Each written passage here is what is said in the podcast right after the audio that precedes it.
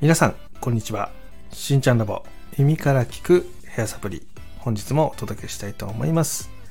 この番組では皆様の髪の毛の悩み頭皮の悩みにフォーカスした配信をしております。皆様の髪頭皮の悩みの原因改善方法そして髪の毛の知識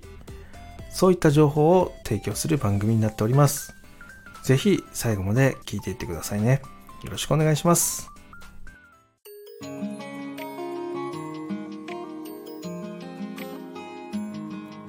しんちゃんラボ耳から聞くヘアサプリ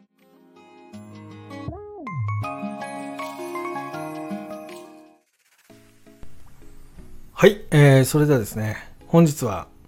夏のヘアカラーについて気をつけることっていうね話をしていこうかなというふうに思っております。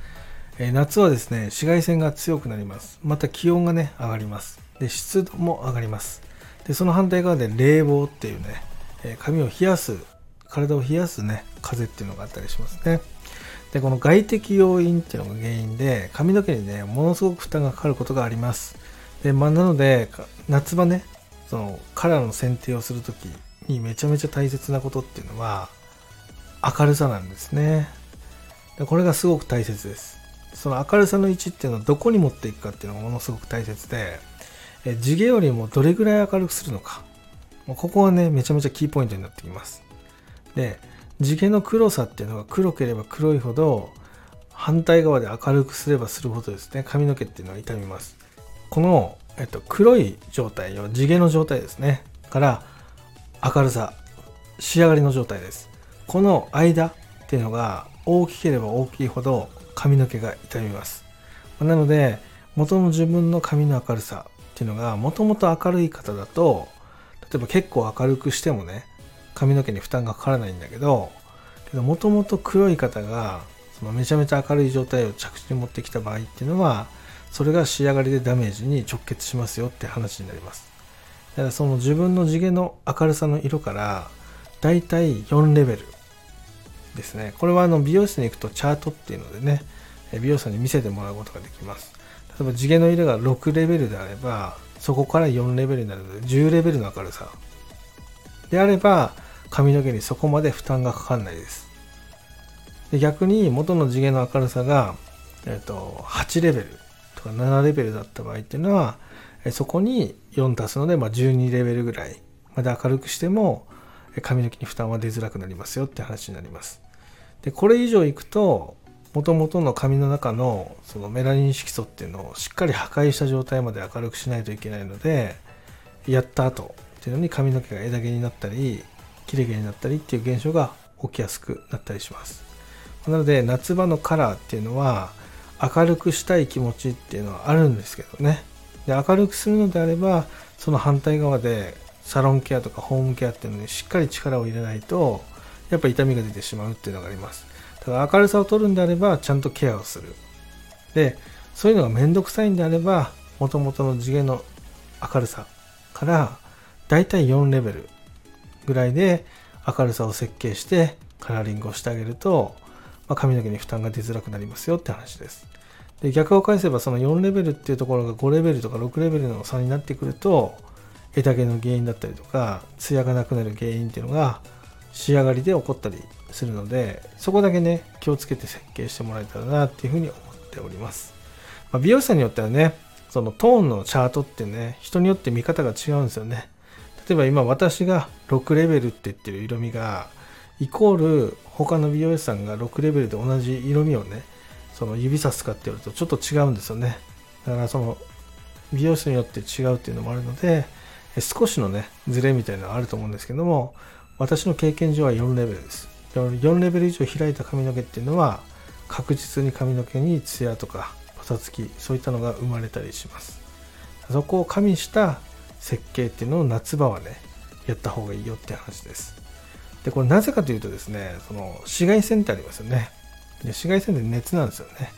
で熱ってことは髪の毛っていうのが焼けるんですよ。太陽光で。よくなんかねなんかこう面白半分で車のボンネット夏場ねそこに卵をパカッて割ると目玉目玉焼きになるみたいな動画って見たことあると思うんですけども紙も全く一緒です。タンパク質でできてるのでやっぱその4レベル以上開いて髪の毛がダメージででそこのダメージを補うために例えばヘアオイルをつけたとしてでそこに紫外線がねバーって当たり続けるわけですね。でそうするとやっぱりタンパク質が硬くなる要は目玉焼きになるのと一緒で髪の毛も硬くなってしまう。で硬くなった髪っていうのは枝毛とか切れ毛になりやすくなる。そういう悪循環が生まれたりするのでここはしっかり自分の今後の髪の毛の要はプランニングっていうのが、えー、現状維持の長さであればある程度攻めてもいいし、ただもっと長くしたい。今よりも20センチ30センチ長い状態にしたいっていうのがあればそこをしっかり4レベル以内で守ってカラーリングをしてあげる方が結果的にですよ自分がやりたい着地に近づくのが早くなるよって話になります。ここをねしっかりねあの今日伝えたかったところになるので皆さんもねその髪の毛の明るさを選定するとき特に夏場っていうのはちょっとだけ意識して設計してもらえるといいんじゃないかなっていうふうに思います。でこれもね美容師さんに聞いてください。私の次元の明るさってどれぐらいの明るさですか？でそこから4レベル上に上げてそれが6だったら10、ね、5だったら9逆に7、8ぐらいだったら11、12ぐらい。そういったところでこれぐらいのトーンの明るさにしてくださいって言えば美容師さんはそこはね理解できてるのでしっかり、えっと、言う通りにですねやってくれたりします。でただねずっとこういうの繰り返してるとねその言う通りにされることにねストレスを感じたりします。プロなんだからもっといい意見ないんですかみたいな。そういうのもあったりするんですけどそこは、えっと、聞いてあげてください。私もこのスタイルに飽きてるんだけど他にこうちょっと雰囲気を変えるようなスタイルってないですかみたいな。そしたらねいっぱい見せてくれるはずです。ネットを駆使したりスタイルブックを持ってきてあこういう感じだったらいけますよみたいな話がねできたりもするかもしれないのでそこもね自分からね率先して声かけてみるっていうのは一つの方法じゃないかなっていうふうに思うのでやってみてくださいということで今日はねこの、えっと、夏のカラーねやっていいのかどうかっていうねそこについての質問が過去に来てたので、それをこの後紹介していきますね。ぜひこの後も聞いてみてください。それでは行ってみましょう。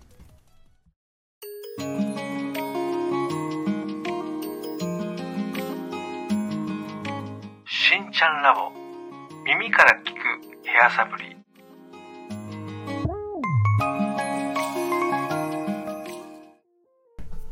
それでは行ってみましょう本日のなやこさんからの質問はこちらになります。しんちゃん、こんにちは。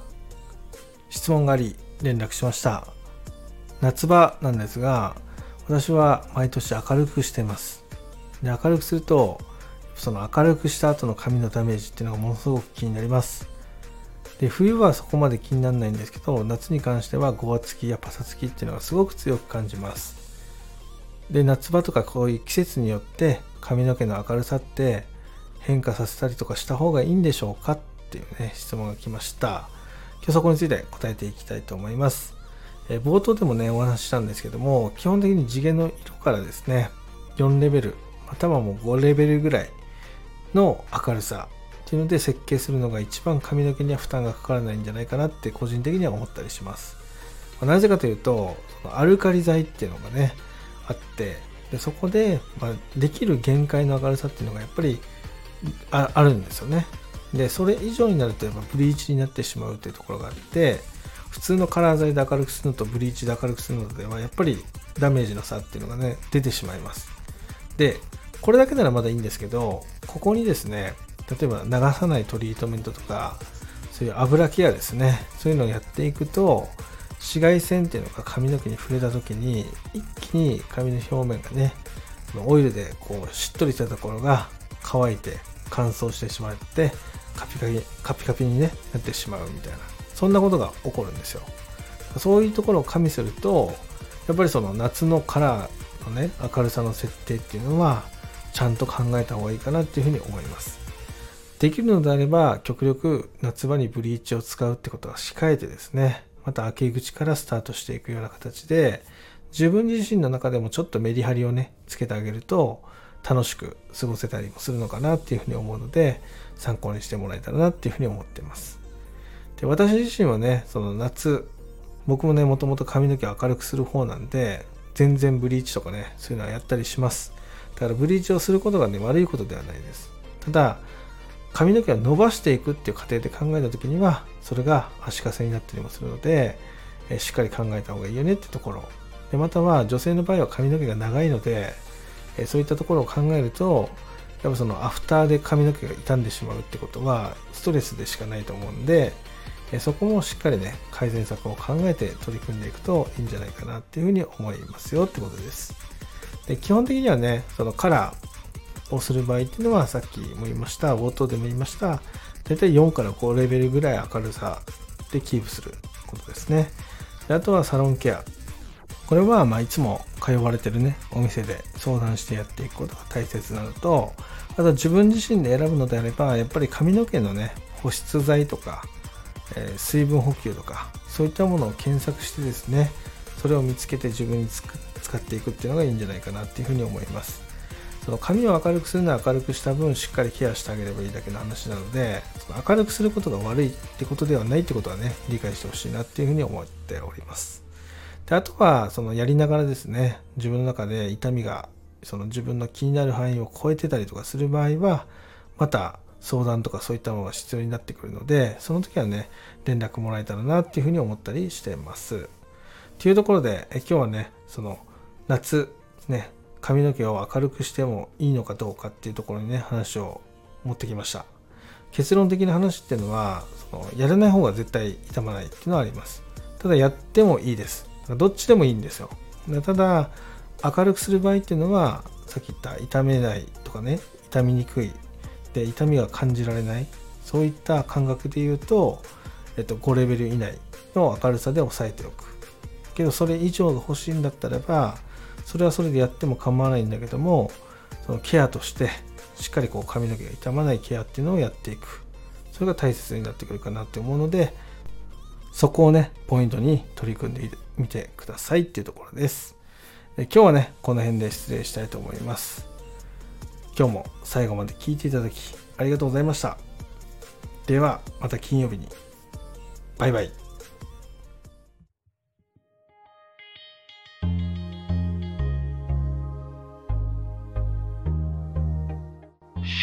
ラボ